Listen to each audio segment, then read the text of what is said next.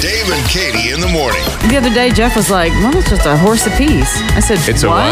A horse apiece. I said, "What, does that mean?"